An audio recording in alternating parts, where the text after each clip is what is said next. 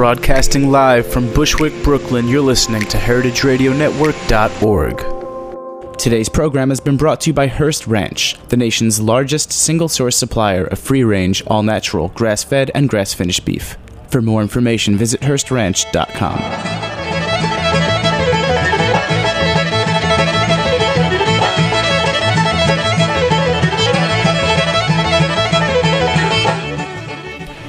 Well, welcome everybody. It's Sunday, so that means it's the main course. I am super excited to have in studio two guys who I really respect a lot, Mark Ladner and Brooks Headley. I want to say we're engineered by Jack Insley and Joe Galarraga, and thanks to Hearst Ranch for sponsoring the show. Well, on behalf of all HRN, I am really excited. In fact, when I said that Mark and Brooks were going to be in the studio, everybody who I work with, Jack and Aaron and Joe, were like, ask this question, ask this question. So the questions are kind of an accumulation of the newly nonprofit staff of HRN. A brief bio, Mark Ladner is the executive chef of Del Posto restaurant on Manhattan's West Side, which he opened in the fall of 2005. The restaurant received a 4-star New York Times rating in 2010 and has been honored with 1 Michelin star. Mark cooks a sensible interpretation of modern regional Italian-American cuisine, or cucina newyorkese. He is also the chef partner at Lupa Osteria Romana and Otto Enoteca Pizzeria. In 2010, he co-authored Molto Gusto with Mario Batali. We also have Brooks Headley in. He is an American musician and chef, best known as the drummer in several hardcore punk and indie rock bands. Headley is presently the executive pastry chef at Del Posto, a New York Times 4-star rated restaurant in New York City. Well, welcome, guys. Thanks for coming on. Thanks, Patrick. Pleasure to be here. Well, I know this is not your first time at Roberta's. I've seen you guys here before, but never in the studio before on the main course anyway. It's hard to stay away. Yeah, we love this place. That's great.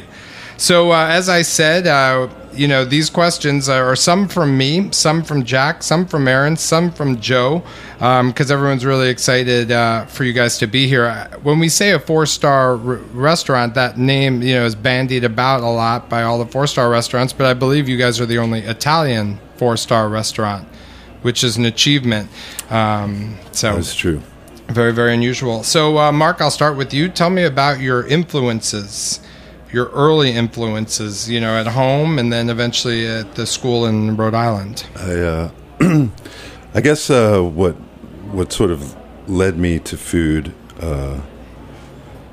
in the 70s, my mom was a manager of a salad bar on Cape Cod, which was sort of an interesting concept at the time, like a free fixins bar kind of up and Well, it was the 70s, so people were into eating healthy food at the time. It was the beginning of hippiedom, I suppose. Communal mustards. Yeah, exactly.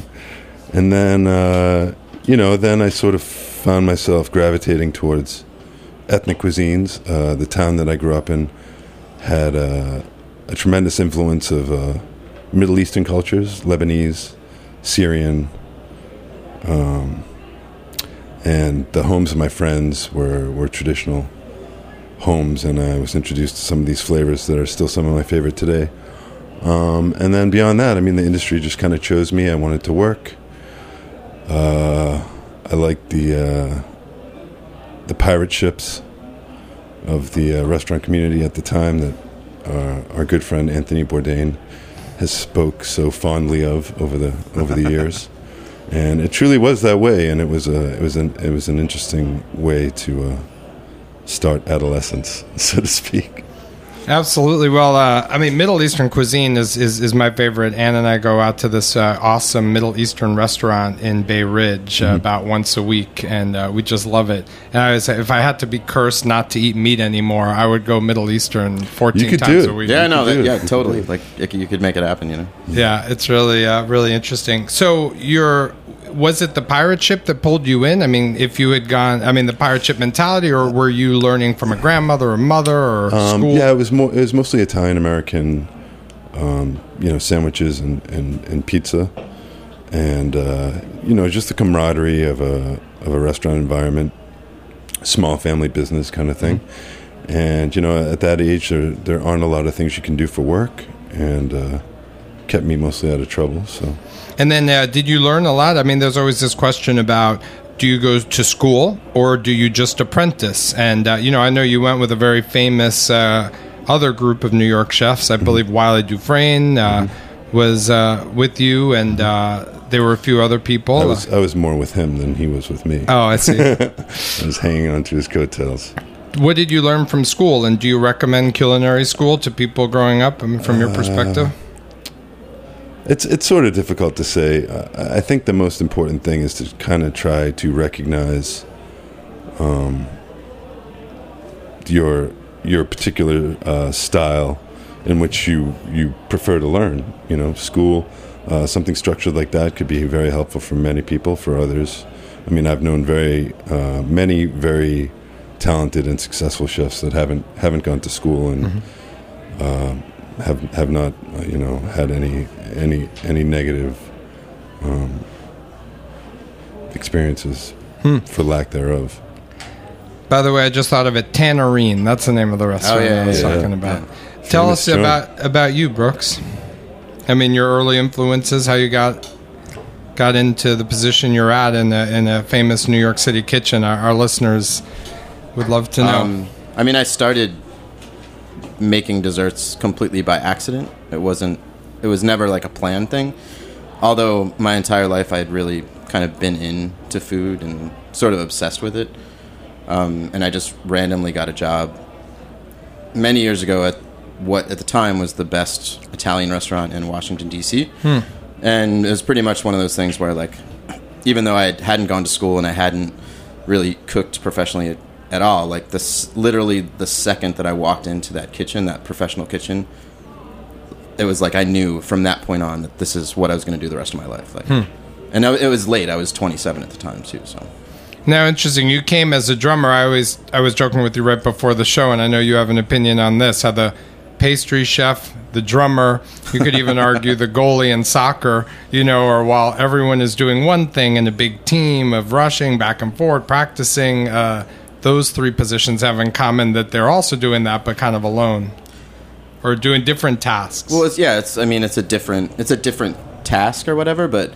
It's always been my goal, at least professionally in a kitchen, to make sure that, like, my staff that works with me sort of looks at what they're making as the same as the savory cooks. Like, it's all, like, it's really all just, it's all food. Mm-hmm. And even though what we're doing is it's a slightly different skill set, it doesn't necessarily need to have to be so separated.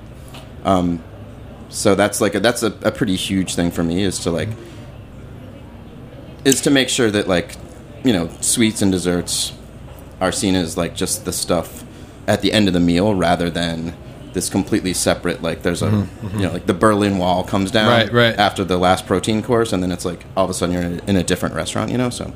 And relying on your palate and your sensibilities rather than a formula or a recipe or I mean, discipline. At the front end, there's the bartender also who's in a similar situation where sometimes it's not viewed as part of the meal, especially in Europe and things like that. But it's a continuum from beginning to end. It's a whole singular experience. No, that's a hugely, hugely important thing, because when it comes down to it, the guest that comes in isn't necessarily looking to, like, check out the ego of this particular part of the kitchen. They just want to have an awesome time, you know. So for sure. Well, how many people on your staff in the back end of the meal? We have a pretty big staff because we do a lot of, like, you know, in-house parties and private dining and stuff like that. So it's about a 400-seat restaurant. So yeah, 400 seats. So we have we have about 200 employees. Wow. Yeah. No, it's. And how many are in the, do you commandeer to, you know, break new ground in the pastry world? I think there's 8 of us right now, which is... Very large. It's huge. Usually it's a person, you know, alone oftentimes. Right, a person alone or like one or two people or whatever, so... Well, that is a great transition to the next question. I mean, so you start, you know, from humble beginnings and fast forward, and you're trying to maintain a Michelin star and, most importantly, 4 stars... in the New York Times for only restaurant, Italian restaurant, to have that honor. Yeah, it's pretty daunting. I mean, to be honest with you, and we haven't told many people, but very soon after receiving our fourth star, Brooks and I were so beside ourselves. We really didn't know quite how to digest it, and I don't think we've exactly figured out how to even to this day. But for the first month or so, we were just, God, it was pretty scary. It was pretty scary. You're like, we lost all our street cred. It was touch and go over there for a while. We weren't sure we were going to survive at all. Well, what was it about it? Was it the pressures of maintaining it, or that you had finally arrived to a goal you had worked so long to achieve? I would say it would probably be primarily the insecurity of not necessarily feeling, that professionally we deserved it, or that it was even really that much of a goal of ours to begin with. I mean, from a business perspective, certainly the ownership always made it very clear that that's what the intention of the restaurant was. But at least from my perspective as a chef, I didn't ever feel I needed that sort of validation. I just wanted to try to cook good food and make create a restaurant that was going to be able to survive financially. And when you say that you were, saying, do we really deserve this? Was it because you had tasted better foods at other places, or was it an internal thing about how the management is run, and your staff? Or? It's a difficult thing because, Italian food, for many reasons, has never really been perceived as being capable, at least in the Manhattan community, of deserving the sort of rating of four stars. But what we were trying to do was create a fresher perspective on. It's actually sort of an old school thing, but really trying to cater to the needs and desires of the guests themselves.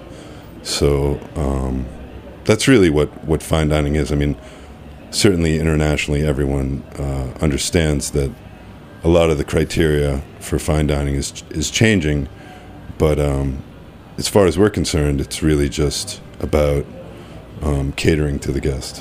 Well, you bring up an interesting point, and I pose this question to both of you. But, on one hand, I know what's very important to your restaurants is maintaining truth to a tradition, mm-hmm. whether it be the Trastevere region in Rome. We're definitely more of the traditional and classical school rather than the more modern school. But, you still have to sort of be trying to create an ideology that is moving forward and will remain relevant in the Manhattan dining climate. Now, Brooks, right. Are your desserts Italian?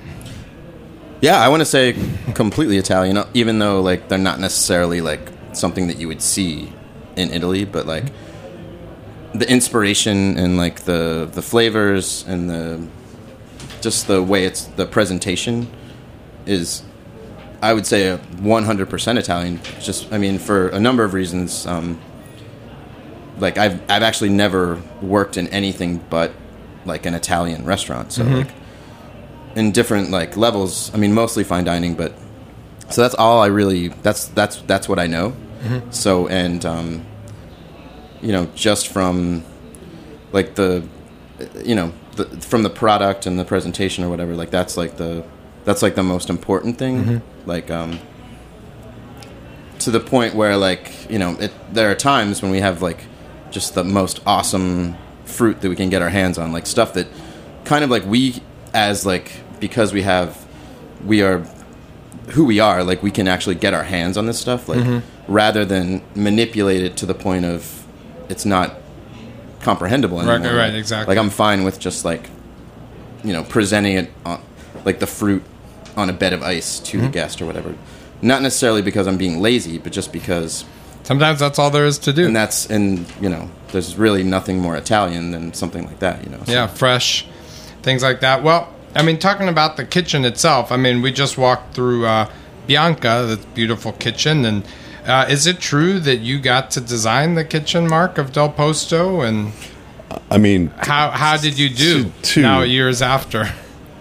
To a certain degree, I mean, I had some influence, mm-hmm. but we hired a very, very professional kitchen designer by the name of Jimmy Yui, who's become a good friend of mine, and his work was nearly flawless. There was very little that I have complaint with now, even 8 years later, and there was no way that I had any of the knowledge necessary to have been able to fill that much square space is just too daunting to me. I could never have looked at a space and filled it. I mean, that's part of the thing. You're talking about a 24,000 square foot space, like, just to make it function is it's the opposite as a whole. I mean, it was a hole in the ground, so I couldn't have fathomed trying to do something like that. But for the most part, it's worked out pretty well. It's more of an older school. It's certainly not of the more modern international style of kitchen, but it's also a much larger venture than a lot of these other smaller boutique places. And the purpose of it is to create food for lots of people. You know, it's not a vanity project. It's a big business, mm-hmm. For sure. Yeah. Well, I mean, talking about what fills this kitchen, Jack wanted me to ask, do you listen to Cooking Issues, the Dave Arnold show? And I was going to then use that as a transition into, the high-tech luxuries and challenges that come with that, mm-hmm. That you have the ability to use at Del Posto, A, to fill up the space, B, because you have so many people coming in, you can do this. So can you talk about some of the tools? Well, first of all, do you guys listen to Cooking Issues? Yeah. I mean, we love Dave, so. Okay. I never have listened to the show, but I read it online pretty religiously. Fantastic. And, he is certainly an incredible, brain of science and food, and just his general sensibility is just hilarious and awesome. I recently was traveling with him in Japan. And was able to go to, the fish market and a bunch of other places with him and just actually watch him work, which is, it's just... What type of work is he doing, like, as an example? Just modernist-style cocktails using a lot of, science-focused equipment, but, I mean... The guy loves food and he loves knowledge, and he ultimately wants things to taste really, really good. So, mm-hmm. I mean, I don't think you'll find very many people in the food community saying that they're trying to make something that doesn't taste delicious. True. And the thing about Dave too is, like, there's a sense of humor in his presentation of his, like, vast, crazy knowledge that like kind of humanizes it, which mm-hmm. is totally awesome, Mm-hmm. So. I have to say, Mark, you get mentioned quite a bit on the show, and not always for cooking. I'm going to leave it at that. Oh, God, good thing I don't listen. So now, can you tell some of our listeners about some high-tech tools or some of the chefs that might be listening, like things that they might not get access to in a normal, everyday kitchen that you guys are trying to master? Or we decided very early on, Mario and I, that we didn't want to... We wanted to focus on more traditional styles of cooking with fire and things like that. We have invested in a couple pieces of equipment that are exciting, like a super freezer, for example, that essentially cryogenically freezes food. Or people. Or people, or sperm, or whatever you might want to throw in it. That's big business for the heritage breeds. So that's sperm going around. We're trying to segue into that market, but we haven't got the licensing yet. Create a Cesare breed. I always secretly thought Cesare's Stonewall breed was part Cesare, but... That's really gross. Thank you, Patrick. Sure. So you use that, and what does that allow you to do? Just preserve things that are getting old, or does that add a certain element of taste? It preserves freshness. Oh.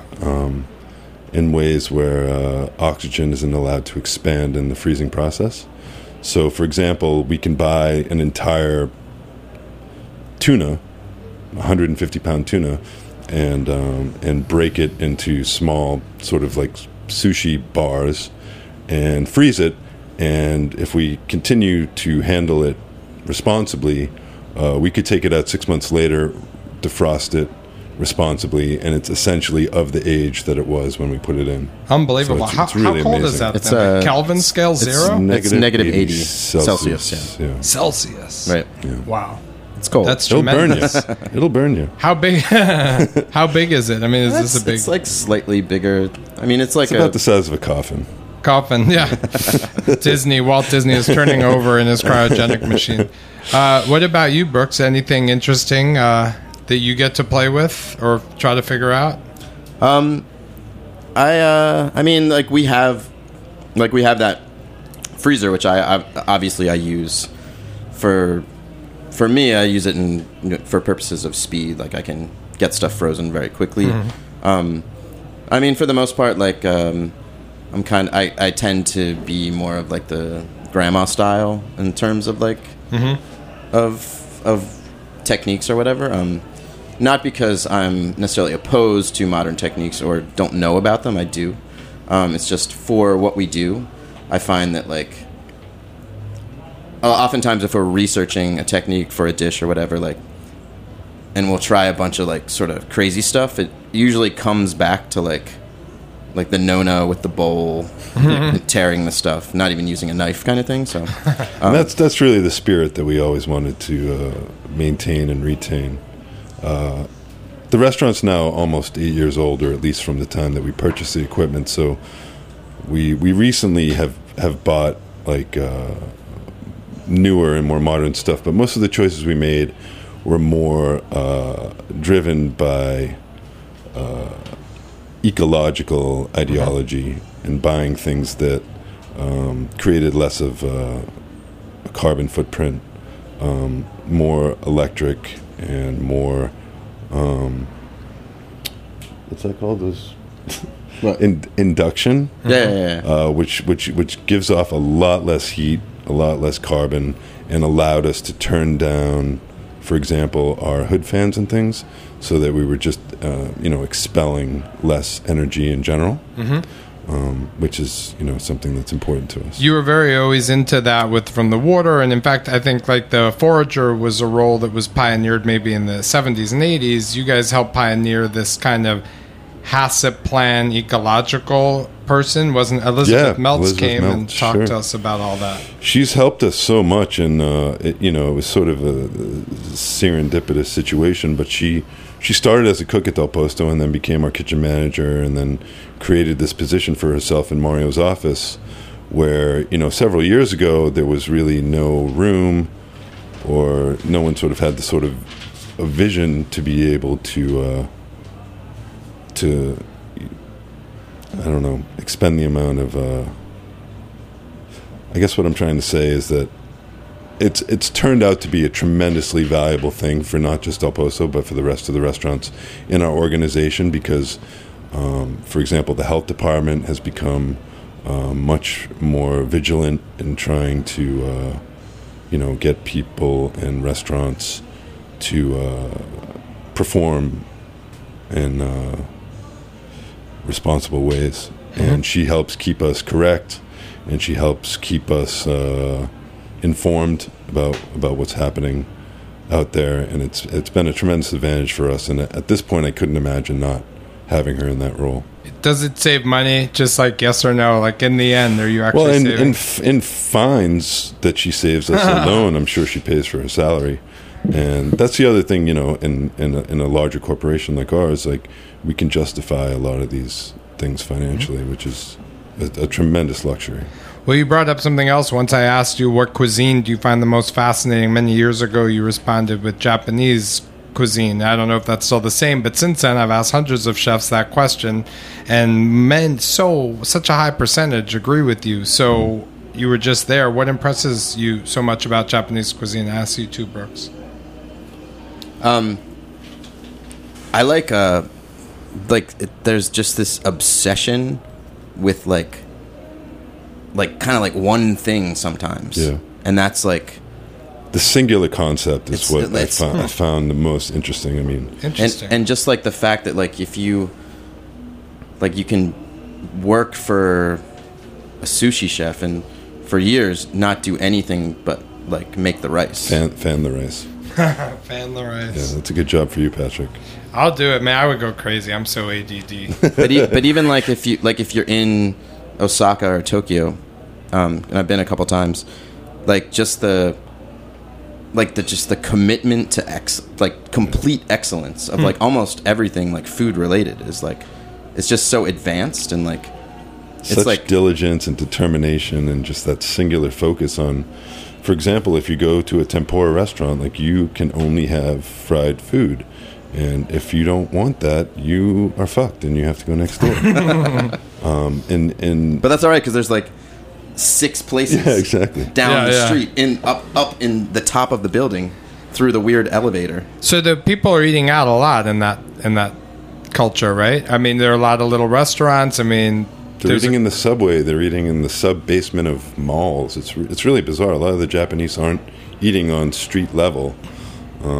Is it clean and safe and all that? Absolutely. It's just overwhelmingly dense. You know? Yeah, it's a lot of people. There are a lot of people in those big cities. And like what you see proliferating in Manhattan for sure, but certainly other parts of the country, is like this concept of izakaya, which is sort of like a Japanese restaurant that does a little bit of everything. I actually didn't see very many izakaya in Japan at all. Like if you go to a yakitori restaurant, you are eating chicken on a stick, and that's it. Mm. Yeah. Very interesting. That's funny. I was wanting to invest significant money in a single alcohol or two. You know, I was like, what would I do? And sure enough, I come driving with the car with the back full of sake, you know, because I find it the nicest drunk, and it's also like, I mean, you know, kind of high, and it's so refined. It's not wine, it's not beer, so it's what made me want to ask the question. But no, very, very interesting stuff. Well, I mean, I wanted to ask you guys, well, Brooks, this is for you. I wanted to know, Aaron asked this question, our executive director of HeritageRadioNetwork.org. What do you think about the recent trend of restaurants/catering companies outsourcing their pastry production? Basically not keeping a pastry crew in-house.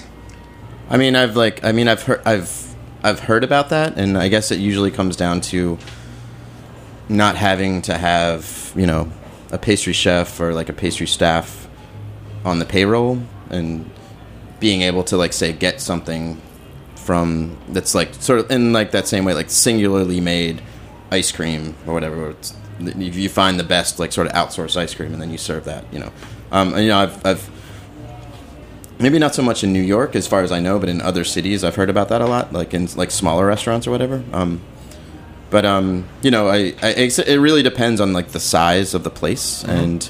But it could also be a restaurant getting big and saying, hey, let's find one test kitchen that produces everything and then gets it back out. Yeah, I know. I mean, that could... It's consolidating resource in general. Right. I mean, can you guys do that? I mean, have you guys ever thought about a fast food franchise that still produces very high-quality thing? I mean, can you wrap your head around that? Because that is a big answer. It would provide a lot of answers to an American population that suffers from, you know, in many ways dealing with food. So it'd be interesting to get your guys' perspective. Fast food pastry departments? Or fast food, just bringing what you guys do to, you know, a wider level. Like maybe could there be gas stations that serve your kind of food on an industrial level? Patrick, we have more ideas related to this than the time constraints. It's super true. So can you tell us the best idea? I mean, if you had to go with one right now, about this, it's my jam. $100 million. What would you guys? Would it be a taco place? Would it be a hamburger joint? Too much. Next question. Grass fed versus grain fed. Thoughts? No. Well, that's. Very interesting. Well, this is from Aaron. We're just kind of, this is now the hodgepodge of questions. You can see the ones that they would walk out on me if I didn't ask. Aaron actually asked, well, I won't even ask her off-the-record questions, but is it hard on your back being tall in the kitchen? No, not particularly. I have two words of wisdom. Change your socks often. And rotate your shoes. Change your socks off. You know, Jordan used to rotate his shoes every game. So there you go. Yeah. So you rotate them. We're That's trying to bring that same level of viscosity to the kitchen. Well, for our listeners who've never seen Mark, he is built. He is very, very, very strong. Great stomach muscles. Built by beer. Great posture. Well, then, is there a food trend you would like to see but haven't?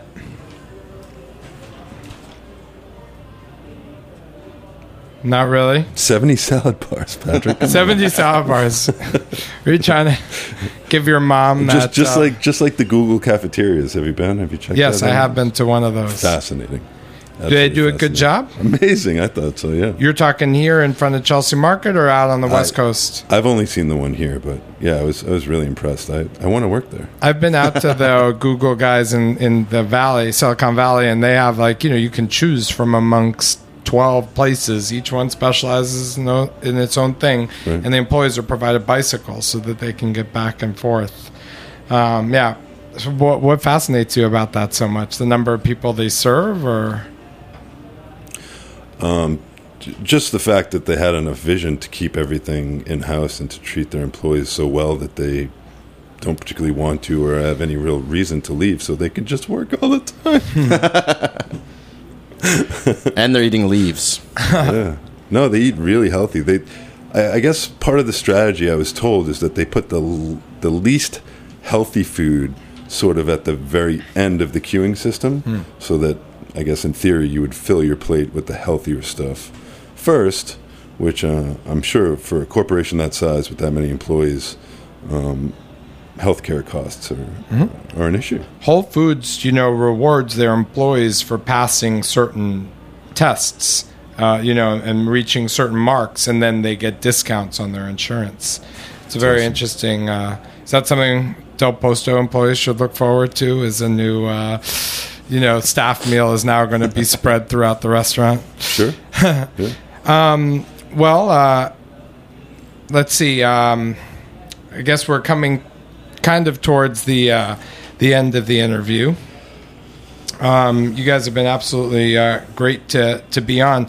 I guess I'd like to ask you, is there a thing or two that stands out to you most, having worked with Mario and Joe for so long? Is there a lesson you carry from them more than others? Good Lord, Patrick, where do I begin? I know you guys are so close. So that's it's a tough question. This was not written earlier. They've been obviously a tremendous influence on my career, and I owe so much of what I've been able to achieve to their support and their ultimate vision.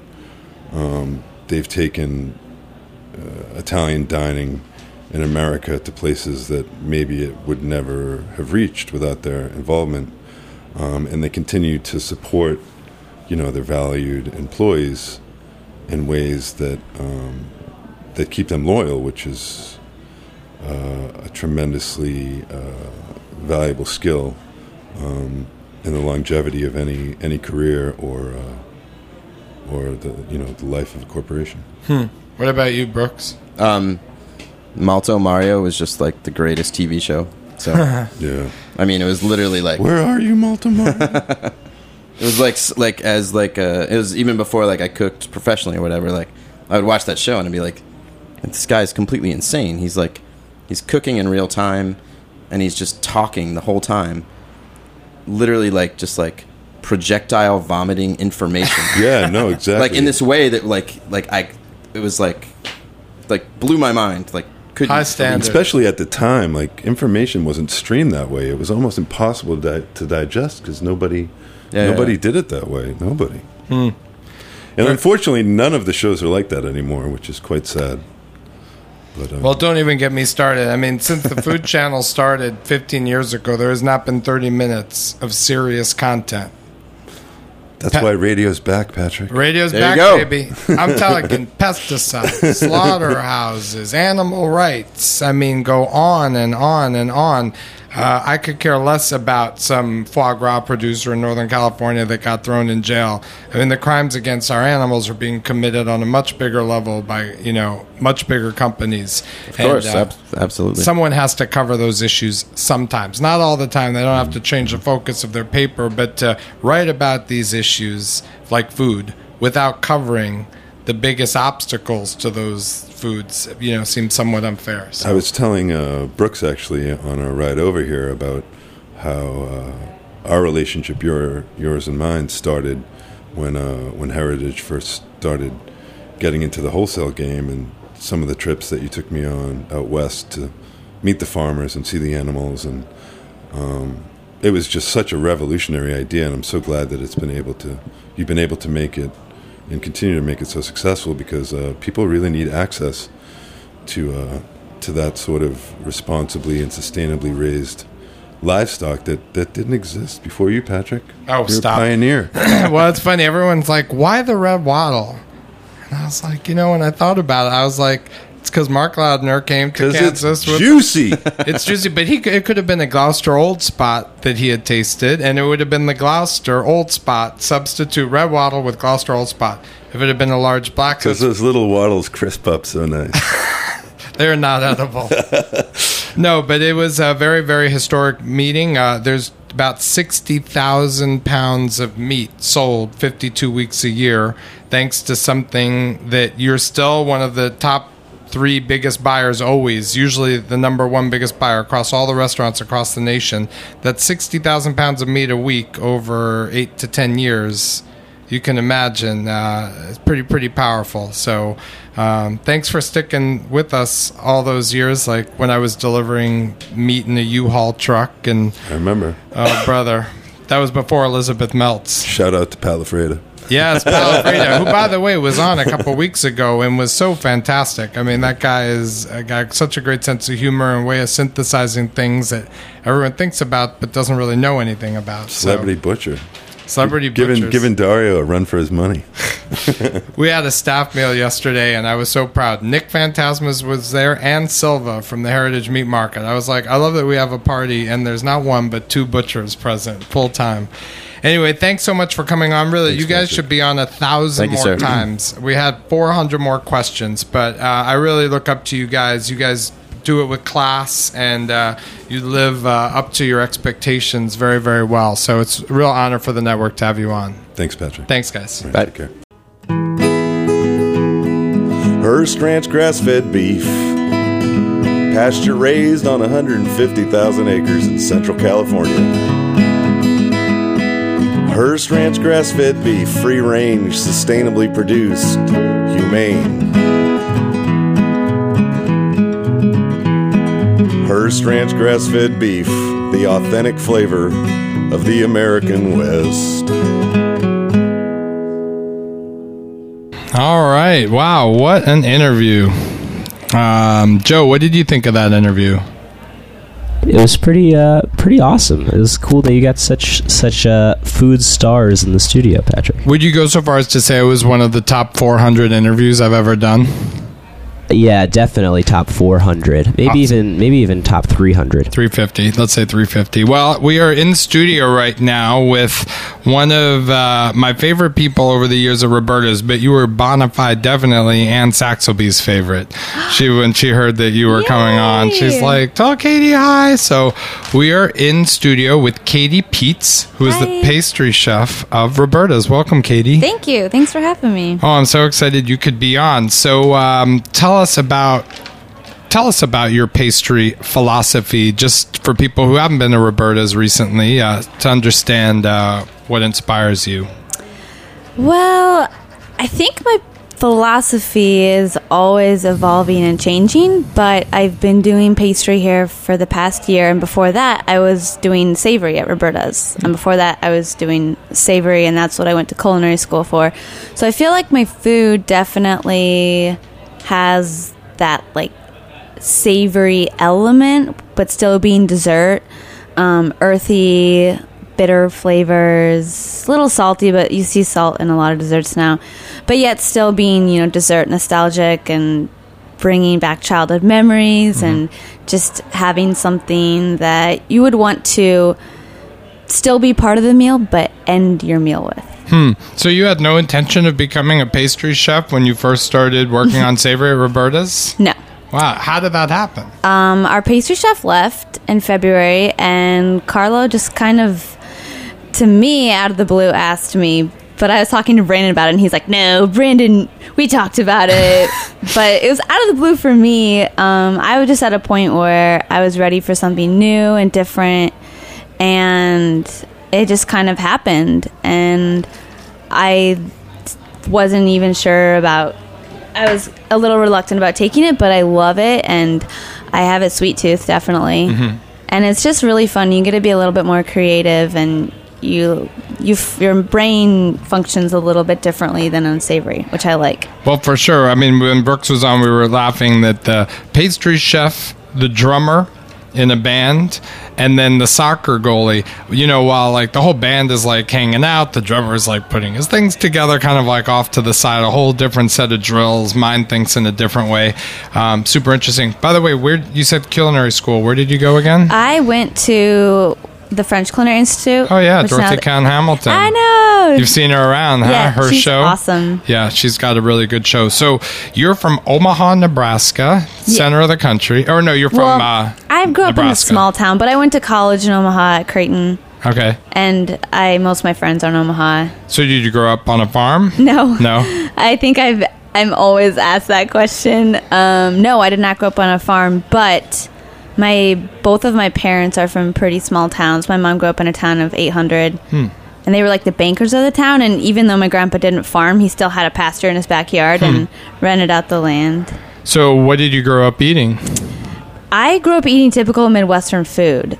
Potatoes. Steak, of course. Lots of like casseroles.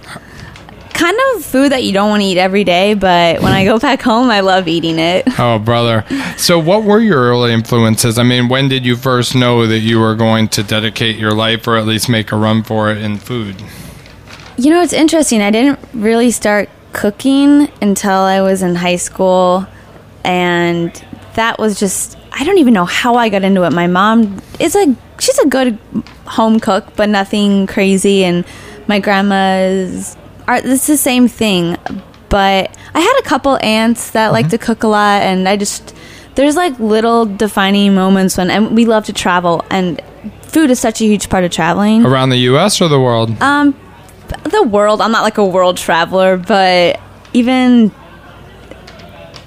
I studied abroad in the Dominican Republic in college, places that aren't even foodie places, but it's just, I think I just was so drawn to that culture, and that's how you connected with somebody that you don't even know their language. But I did do a summer program in Ireland, and I got to go to Italy for 2 weeks, and I just traveled along the Amalfi Coast, and I think I was in Cinque Terre, and I was like, oh my God, this is what I'm supposed to do. Yeah, I'm going to culinary school. Now, since we're talking about, you know, when you told me you had a pet pig and you were from Nebraska, I wasn't surprised, but this pig actually was from Chile. So Chile was, the country Chile was a big influence on you. You lived there for a while. Tell us about that experience and why you were there. So after culinary school, I staged, which is like the culinary term for interning for free, at Blue Hill in the city. And it was great, and I learned a lot, but I was just ready to not be in a little cement kitchen box 24 hours a day, not having a life. How old were you at the time? 22, wow, 20, okay. 23 maybe? Yeah. Yeah.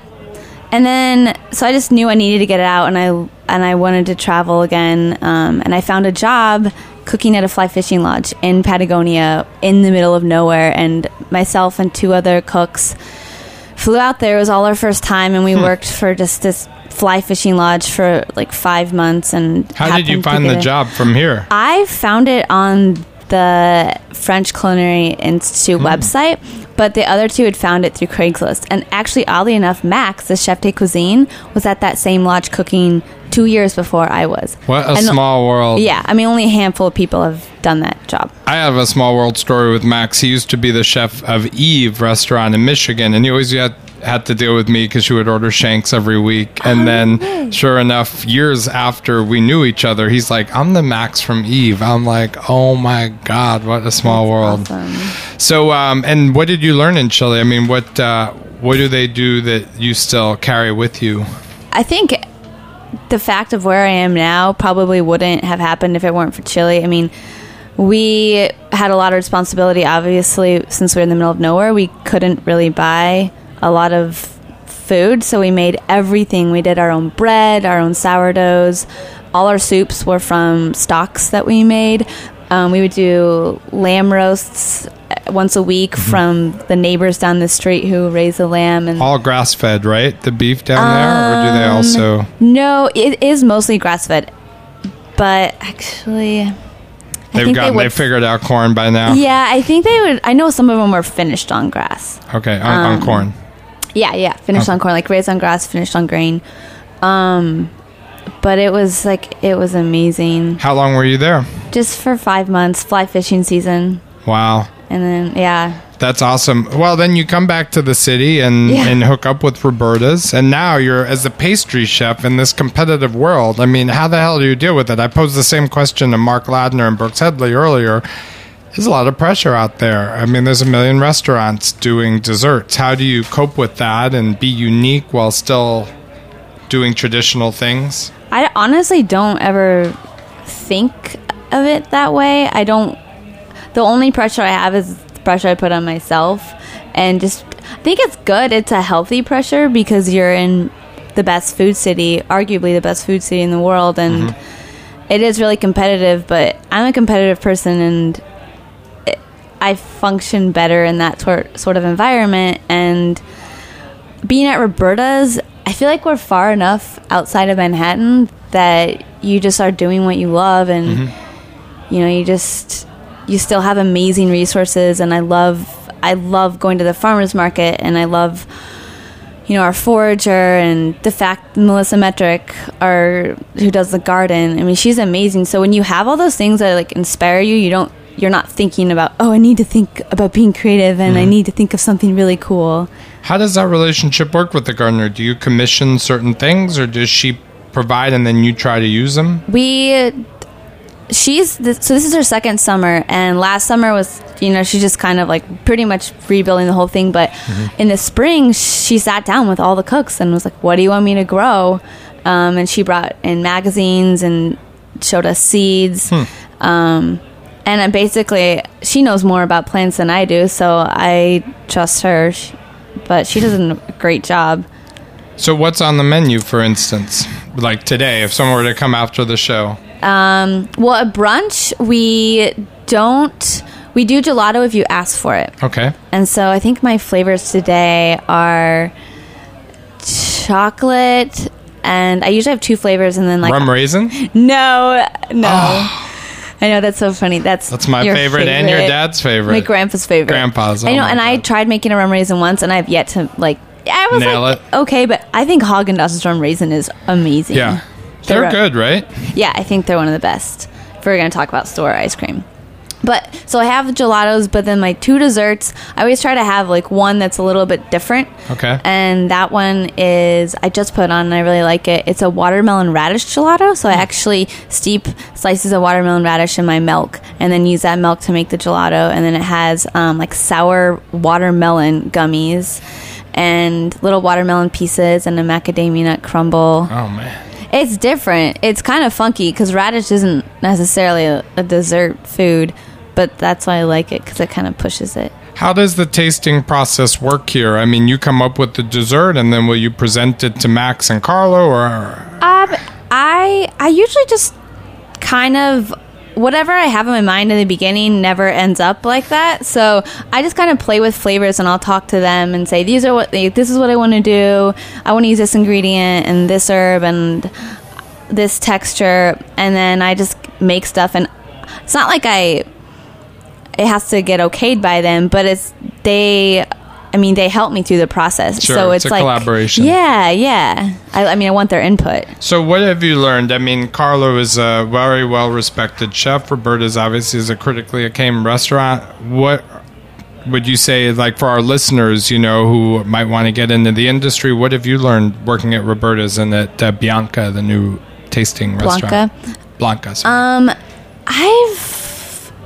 I've learned that, I think, for one, you just need to be a hard worker, and that's what's saying any restaurant. You need to learn how to work really hard, mm-hmm. and you need to know your ingredients. That's one thing I learned from Carlo, just knowing your ingredients. Don't try to mess with it too much. That's connected to what Mark and Brooks were saying, that they love Japanese food because of the singular concept, that single item and getting the most of it, rather than overwhelming, complicated. Totally. And that's Carlo's heavily influenced by Japanese food as well. And it's just raw, like, fish. There's a purity about it that you can't find in a lot of other cooking. Purity, like Philadelphia cream cheese. Tell us about that, the famous lemon cream cheese saddles. So embarrassing. By the way, just so you don't feel so bad, Mark Ladner says the best mustard in the world is Gouldens, and he uses Gouldens in the kitchen. So that's not alone. That's a little different. Well, this is for a contest. That was actually right when I got back from Chile, and it was before I started working here. And my friend's a videographer, one of my best friends is. And there was this, and I have another friend whose aunt is like the food stylist and like part of the team of Paula Dean, and they were like, oh, well, you know, she's doing this Philadelphia cream cheese contest. I couldn't tell you the last time I had Philadelphia cream cheese. It's great stuff, though. It's awesome. Listen, I have it every weekend on my bagel. It's pretty tasty. It's just not what the original cream cheese was. Anne says, like, her cream cheese is very, I guess, bitter or sour or something like that. Well, yeah, I mean, it's very smooth. Processed. Yeah. But it was really fun doing that. And that was even before I was doing pastry. So I look back at that and I'm like, oh my gosh. Things have changed. Yeah. But it was really fun doing that. So now that it's funny, I've noticed this trend in sweets where there's more savory added to it. And it's interesting, your career is an example of being savory and then going to sweets. Is it gone too far? I mean, talking about trends, I mean, is sometimes people wanting a dessert and instead they get like an after-dinner appetizer? You know, it honestly just depends on the person and the restaurant experience that they're having. I mean, essentially when you go out to eat, you are eating somebody else's palate. You know, it's not... it's like a balance between that and then also being satisfied with the food that you're eating and that you're paying for it. I think maybe it can go too far, but it's just about balance, you know, and everybody's taste buds are so different and everybody wants something different. And, you know, if you want something really sweet, just can go to the bodega and get a chocolate bar. But if you want to look at dessert as part of the meal and something different and something that's like you look at and you're like, I don't even know how they made this. I couldn't make this. It just depends on what you want. It's important when you go to a restaurant, you should, I always think, be as open as possible to new experiences that you can't duplicate so easily as a novice. Well, I mean, that's an interesting thing. So should people be ordering dessert at the beginning of meals? I've never understood that, because Brooks just said it a few minutes ago. He doesn't want to be viewed as something after dinner, something separate from it. It's part of a whole experience, just like Damon says the same about cocktails before the meal. So how come people don't... would you do better if you had 45 minutes or an hour to prep? What do you mean, 45 minutes? Like if someone ordered at the beginning of the meal, and so you got your dessert order 2 hours or an hour and a half before, would that change anything if you had that time? No, for me it wouldn't, because I have all my stuff ready by 5 o'clock when we start dinner. Whoever is working on the salad station is plating my desserts. So it wouldn't really affect me. I think it'd be interesting. I don't know that I would necessarily want to go at the beginning of the meal or serve a dessert at the beginning. Maybe feels like a little bite of something, but I think that I would just like people to always have dessert in the back of their head while they're eating, so they don't just eat a ton of food and like are completely stuffed for for dessert. Yeah, you have to really keep it in mind. Yeah, it'd be interesting to see. At least I think, at the very least, the dessert should be presented on the menu, so that people see it, and then when it's dessert time, they get that same menu back so that they can plan it, because, you know, in the end then they might get and be like, oh my god, I love that dessert, I should have saved some room, but they didn't know going in. Anyway, well, it's just interesting because, do you have that problem? Yes, I'm just like, I got too fat from 8 to 10 p.m. And now that's why Fernet exists and weed. Were you part of that weed dinner? I was. What did you do? I made the dessert.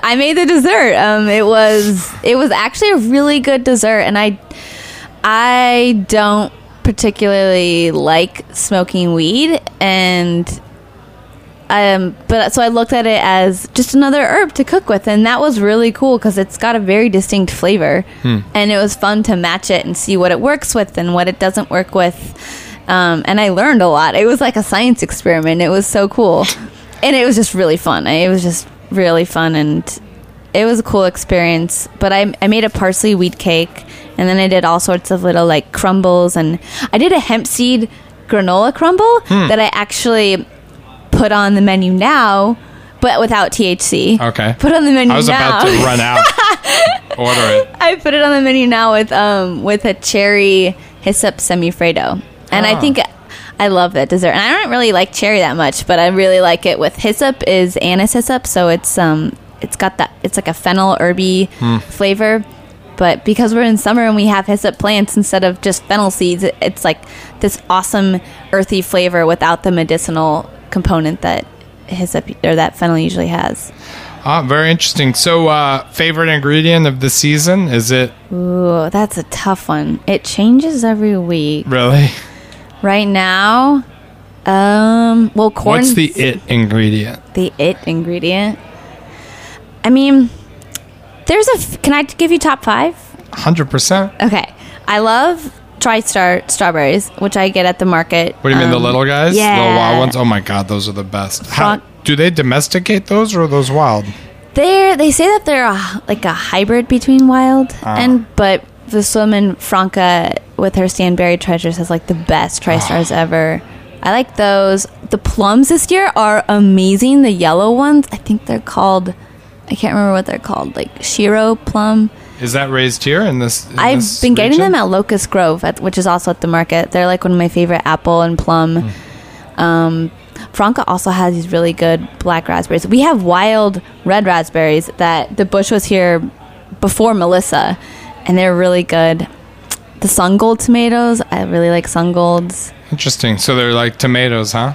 I mean, they're just regular. They're tomatoes. They're so sweet, though. They're the yellow ones. They're always sweeter. Tomato is a fruit now. Okay, one mustn't forget. Yeah, they're amazing. I have one more ingredient, but I feel like I need to be really careful about this. Don't worry, no one is listening. We have absolutely no listeners, right? Joe, you can confirm that, right? Yeah, just check the stream. Nobody listening. Nobody listening. It's official. I don't know. I'm excited for really good corn to come in. But I'm from Nebraska, and I have yet to taste any corn in New York that compares to Nebraska. You are the Corn Belt. I mean, we always joke at the office. I'm always asking everyone to rate the top 10 terroirs in America. And everyone's like, Oregon, and what about, Napa Valley? And I'm like, dude, what about the Corn Belt? Like, that feeds the world. Yeah. It gets really dry sometimes, though. Huh. So you like corn? That was the one you were afraid to say? No, but I just need to be careful about it because I only have one more choice left. Oh, I see. That's what you meant. I thought it was a secret, like Mark Ladner not telling us about his next franchise idea, which is my last question for you when you're done. So what's the last one? So far we have the tomatoes, we have the... I think that was all of them. Tomatoes, corn, TriStar strawberry, black raspberry. A black raspberry? And then... The plum? The plum. Yeah. But like, if you asked me that question in 10 minutes, I could give you. Hey, we should have a top 5 list every few weeks and just see how it changed. Yeah. It would be an interesting documentation. So, you know, as a last question, we always are such fans of the culture that you guys push forward day in and day out. What trend would you like to see that you haven't seen yet? Almost like with an eye towards maybe it becoming a national phenomenon versus just something that happens in Brooklyn or on the East Coast. This is like trend as in restaurants or just pastry? Something, yeah. Is there something that America should have on its everyday Applebee's menu or an ingredient or something that, like, if you were given $1 million to open a fast food chain with what you do? Like, that sounds scary. I mean, I think, like you said it, I think creating more of a culture in restaurants and finding, which I think was why I'm at Roberta's and why I love it, is that it, you know, it's not just a restaurant, it's a culture, and it caters to anyone who wants to spend and who has a lot of money, or anyone who doesn't have a lot of money. True. And can still come in and have a really good meal. Mm-hmm. But mostly a culture. Like, you can't really pay for culture. You know, it's got to be created, and there's few places that do that. Mm-hmm. Yeah, this is it's got its own orbit, that's for sure. If people haven't been, they should come. Yeah. They get a chance to taste Katy Peetz's delicious. Make sure you save room for dessert. Yeah, please, save room for dessert, or nip it in the bud, put the dessert on the menu so people can plan for it at least, or even order it. Yeah. Some people might be so sure early on. Anyway, well, it's always so nice to see you. You're such a positive energy. You're so talented with what you do in the kitchen. So thanks so much for coming on. It's a real honor. And we'd love to have you back. I mean, top 5 ingredients. Top 5. Everyone would want to hear that. Well, we've been engineered by Joe Galarraga, sponsored by Hearst Ranch. Thanks to Mark Ladner and Brooks Headley and Katy Peetz for being on. And we'll see you next week on The Main Course.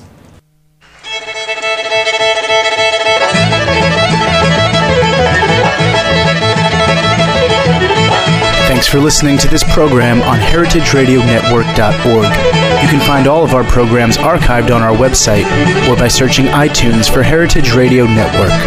You can find us on Facebook or follow us on Twitter at @heritage_radio. You can email us at info@heritageradionetwork.org.